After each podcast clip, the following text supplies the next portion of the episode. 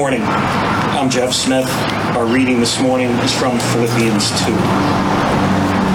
So if there is any encouragement in Christ, any comfort from love, any participation in the Spirit, any affection and sympathy, complete my joy by being of the same mind, having the same love, being in full accord, and of one mind. Do nothing from selfish ambition or conceit, but in humility count others more significant than yourselves.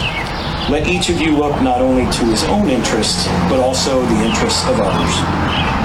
Have this mind among yourselves, which is yours in Christ Jesus, who, though he was in the form of God, did not count equality with God a thing to be grasped, that is, a thing to be held on to for advantage, but emptied himself by taking the form of a servant, being born in the likeness of men and being found in the human form, he humbled himself by becoming obedient to the point of death, even on a cross.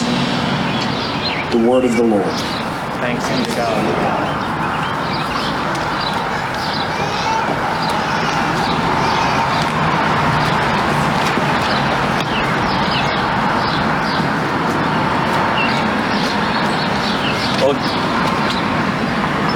Again, good morning and welcome to those who are here and those who are on our live stream. It is really good to be with you in person.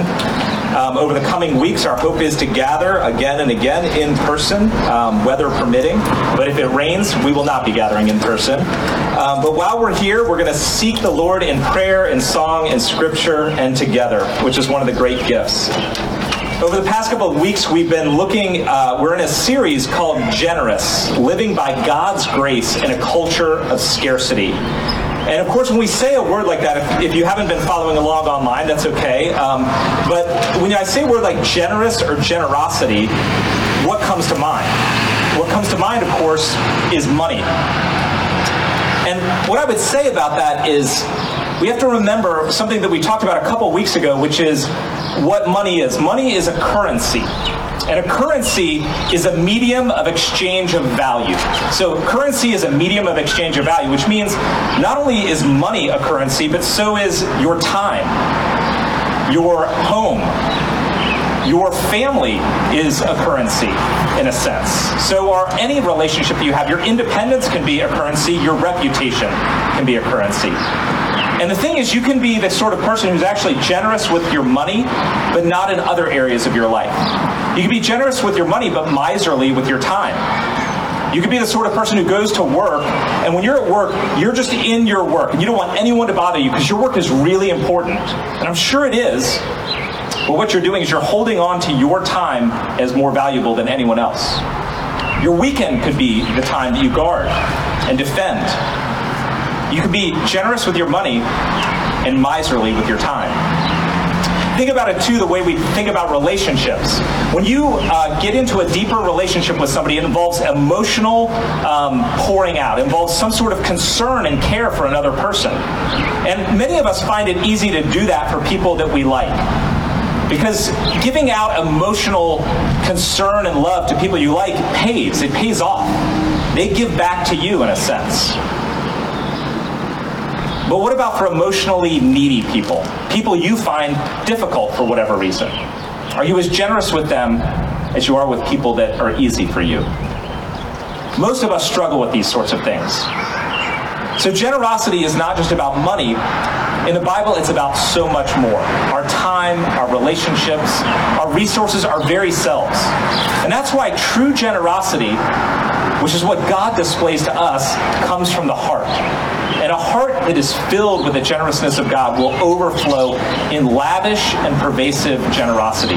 There's not an area of our lives that is off limits to God's generous calling for us. It's out of this that I think we need to reflect on even uh, another thing we talked about in the past weeks, which is the difference between a scarcity mindset and an abundance mindset. So we live in a culture that every human ever has that has a scarcity mindset. It's an anxiety that there's not enough. Not enough of whatever it is that we want. Whether it is money or food or shelter or health or freedom or approval or love, we're desperate and we feel like there's a scarcity. But the God who created us, who loves us, who died for us, pours out his abundance on us. But he wants us to live with an abundance mindset, not a scarcity mindset. And of course, we live in a culture, especially over the past few years in America, that is filled with a scarcity mindset. We are incredibly hostile and divided in a way that maybe we haven't been for many years. And underneath of that is often defensiveness and fear, and people lash out in anger. And it's a fear that there's not enough. There's not enough resources, not enough power. If I'm not in control, then somebody else will be, and that'll mean my loss. And so we have this scarcity mindset when the gospel calls us to a humility and generosity that overflows out of an abundance mindset. So in Philippians 2, when Paul begins his section of Philippians 2, he's calling the church in Philippi to unity, to oneness, to love for one another, the opposite of division and hostility. And in calling them towards that unity, he describes it in verse 3 and 4 when he says, Here's what I want you to do. Do nothing out of selfish ambition or conceit, but in humility count others more significant than yourselves. Let each of you look not only to your own interests, but also to the interests of others. Easy. Consider others more significant than yourselves. Now that doesn't mean that doesn't mean that they are actually more valuable than you. But their experience of you should be that they feel more significant when they're in your presence. Do other people feel more significant when you're in their presence? Is that their experience of you? Consider others more significant than yourselves. In other words, what he's saying is, I want you to be people who are generous. Generous relationally, emotionally, socially, spiritually. Have a generous heart. And in this way, he says, this is already part of who you are if you're in Christ. He goes on to say, look, you have an in Christ mind. If your faith is in Christ, your mind has been renewed and transformed. And that in Christ mind is like Jesus himself who did what? He says it in verse 6 who though he was God, did not count equality with God a thing to be grasped. That is, a thing to take hold, to be held on to for advantage. And I want to hold on that for just a minute. I've, I've bounced off of this word before, but that word grasp, that's the way it's translated in the, in the version that we have here, that word grasp is a very unique word. And it comes from the idea of plunder or robbery or seizing hold of that which is yours after you've won a battle. So an enemy, uh, an army comes in and conquers a village in that ancient world, and the soldiers were allowed to take whatever they wanted. It was their plunder, their booty. Their, they could seize whatever they wanted to grab hold of, and it was theirs by right because they had fought and they had conquered. It's the same word that's used here of grasping. And it's getting at something that um, that N.T. Wright translated the, the word this way. He called it exploiting. Jesus did not exploit his godness for his own good. He did not take hold of that which was rightfully his. Or he didn't use something for his own advantage, is the way that that, that parentheses gives it to us. He did not exploit his godness for his own gain. And so think about that for just a minute. To exploit something is to take advantage of your power or your position and to leverage it on somebody else to get something from them. You can exploit the poor, you can exploit the weak, you can exploit your position at work for your own good. We do it all the time. It's very natural, it's very human. But Jesus doesn't do that. Think about every one of the miracles that Jesus did were for other people. He's using his divinity, his power, for the good of others, not for himself. In fact, when he was in Nazareth, he didn't do a miracle, and it says in there because you know he was they were they didn't have any faith. But think about the temptation when they did not believe who he was, because he is he's claiming to be the Messiah, and they say you're just Joseph and Mary's kid. We know who you are, and the temptation would have been to show them to bring down the lightning, to heal somebody, to curse something. He could have proven to them who he was, but he does not take advantage of his power for his own sake. It's the very thing that Satan was trying to tempt him to do in the wilderness before his ministry. You're hungry, just take the stone and turn it into bread.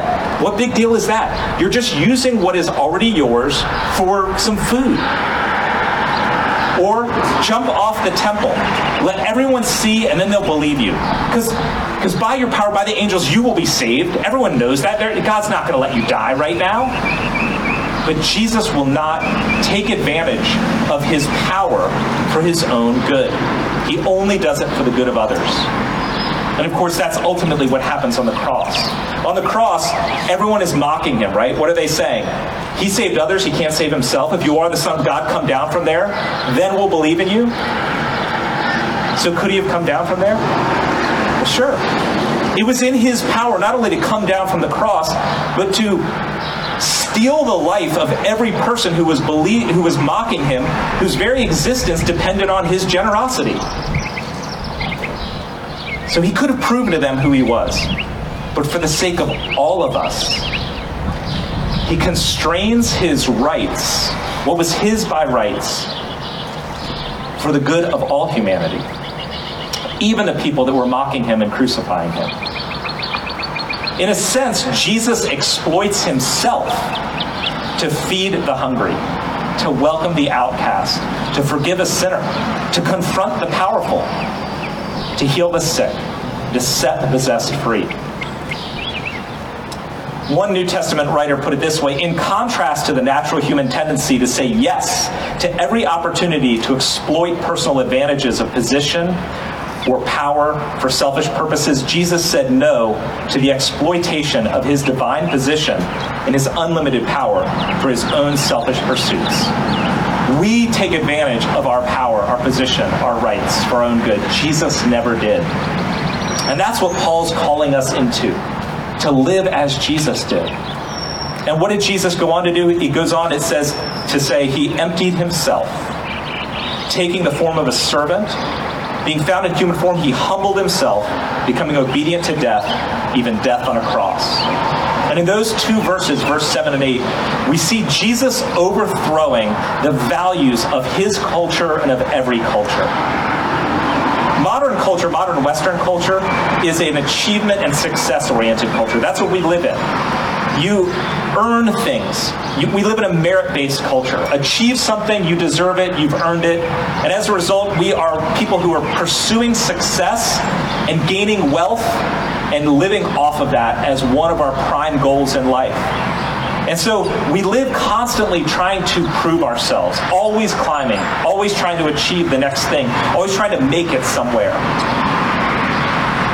In the first century, they, they were not an achievement, success, merit based culture. They were a power and honor based culture. And in that power and honor based culture, they valued people like Julius Caesar, or uh, sorry, uh, uh, yeah, Julius Caesar, uh, Caesar Augustus, like Alexander the Great. They valued that sort of people who conquered and had power and exerted it. They were the ones that were honored, and the goal was to be like them. They were a status based culture and you wanted to have position in society and a seat at the table, and the top seat at the table. But Jesus rejects the priority of place. He never takes what is his by rights. He doesn't take the place that is his as the Son of God. And he does instead the very thing that um, Old Testament writer Bruce Waltke called the very definition of the difference between righteousness and wickedness. The difference between righteousness and wickedness in the Old Testament, Waltke says, is the righteous are those who are willing to disadvantage themselves to the advantage of the community. The wicked are those who are willing to disadvantage the community to the advantage of themselves. Are you willing to disadvantage yourself to the advantage of others? Or rather, willing to advantage yourself to the disadvantage of others? Jesus lives out that definition of righteousness and invites us into that same sort of freedom of life. And in that sense, Christians, I believe, called to be the sort of people that are known for humility and generosity. Over the past couple of years, I feel like studying God's Word and listening to God's Spirit and looking at the world around us, I see those two words as ones that seem to be lacking and I think being things that we're being called into, which is a greater and deeper humility, a more lavish and pervasive generosity that we would be the sort of people that are marked by using our resources, our influence, our connections for the good of others, and not wielding them simply for our own pleasure or self protection. And that, that will push on us in issues, issues like poverty and race and immigration and other political topics.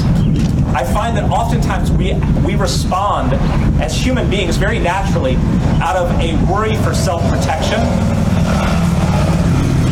out of trying to keep our place. It's a fear that there's not enough, a fear of scarcity. And I think the gospel, Jesus himself invites us to be more generous. Generous with our position, our power, even if it means we lose. Even if it means we lose because we trust God ultimately with our security. We trust God with our future. We don't have to hold on to it tightly, grab it for ourselves, defend it tooth and nail.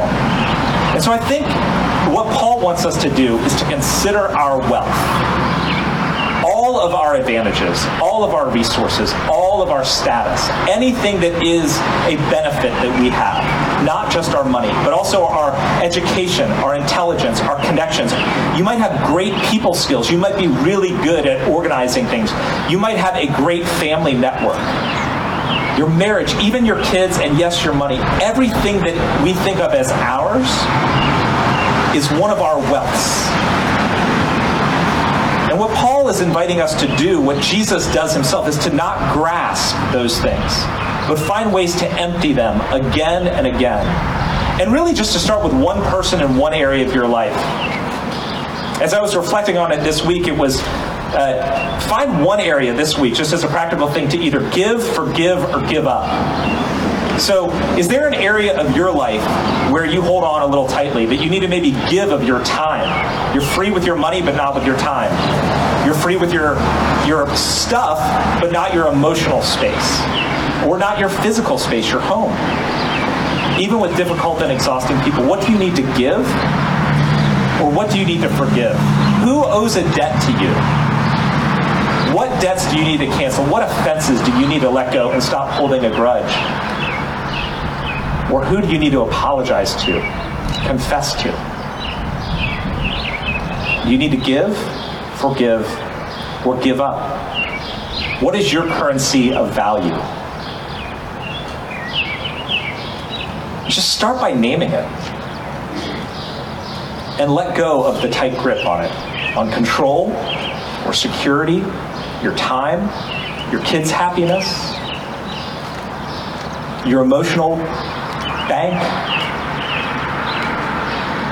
Very simply, go to God and say, help me to see what I need to be more generous with in myself. Now, when I did that, I didn't like it.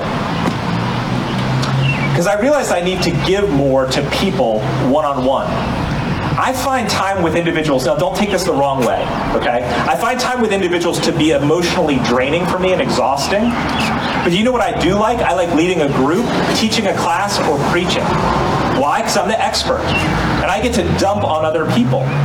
But in one on one, it's a relational give and take that I find exhausting, and yet it's so good for me to be in that position of connecting and relating to other people. But I need to step in and give more generously in that area of my life. And know that that's a part of how God shapes me and pulls me out and gives to other people through me. I also need to give up.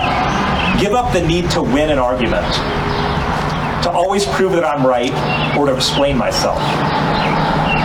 To listen and learn, even if the other person's wrong, and they usually are. But I need to at least understand them, love them, be present with them, listen and learn. To give and to give up for me is those two areas. What is it for you?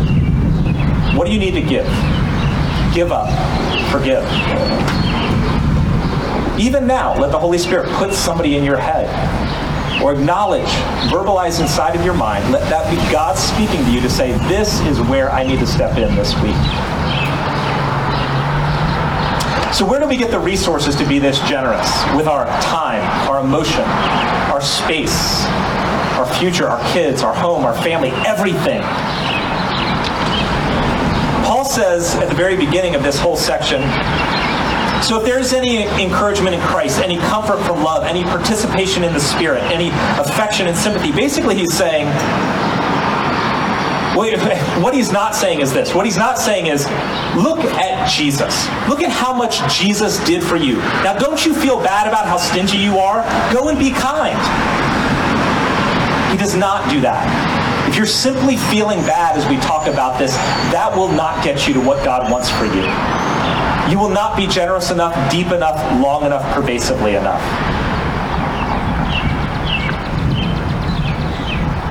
You need to realize how wealthy you are, and that's what Paul is trying to get at in that very first verse of Philippians 2. You know, if you are worth $10 billion, $10 B billion what is giving away $15,000? Not much, right? It's pretty easy. You could write checks for 15,000 all day long. The story of the unmerciful servant, the parable of the unmerciful servant, is just that exact differentiation. It is one servant who owed $10 billion to the king, and the king said, I forgive you. And then he goes and finds a friend of his who owed him $15,000, and he has him beaten and thrown in jail for, for not paying the 15000 and the king says, I forgave you 10 billion, and you can't forgive 15,000? Paul is saying we need to realize how rich we are in Christ. God did not hold back his own son, but graciously gave him up for us. How will he not also graciously give us all things? All things we truly need. The resources we need, the hope we need, the love we need, the future we need. We are children of God, loved by God, forgiven already, heirs of eternity. We are billionaires in all the things that we truly need. And he invites us to empty ourselves because we are full. So, lastly, last thing I want to hit on is these two words that are in here that I want us to uh, look at. One is the word conceit. In verse three, Paul says, "Do not be, uh, do nothing from selfish ambition or conceit." That word conceit is a is a Greek word that's combining two words, kino and doxia. Doxia is from doxology or doxa. It means glory. Kino means empty. So the word glory, we've talked about it before, is actually means weightiness or heaviness, significance, lastingness, the immovable mover. A gigantic cargo ship in um, in the Suez Canal, it has glory. A tugboat doesn't. Glory is weightiness, mattering, having lasting significance. And Paul is saying we very often live our lives with an empty glory. It is building our significance on our achievements, our influence, our reputation, our record. It's always going to be an empty glory. It is weightless. It cannot last. It cannot satisfy. It does not fill. It's a baseless glory that comes from very often taking ourselves too seriously. Do you ever feel slighted, snubbed, or disrespected? Needing credit, needing to be right? Yes. Afraid of losing your place, being forgotten? Afraid of losing your influence or your security? We're building our lives on things that can't last anyhow and empty glory. In complete opposite of that is what Jesus does in verse 7. Jesus empties himself, and it's the verb form of that word empty. It is ekinoso. So instead of kenodoxia, Jesus ekinosos himself. Jesus, who had all glory, he was the fullness of glory, and he empties himself so that we we who are searching for glory everywhere can be filled by Him. Go to Jesus. Go to Jesus. Go to Jesus and be filled. Let Him fill you. Remind you of His love for you. Remind you how much He has given for you. To the extent that we find our filling in Christ, we will truly walk in that lavish, pervasive, deep generous hearted generosity. Let's pray.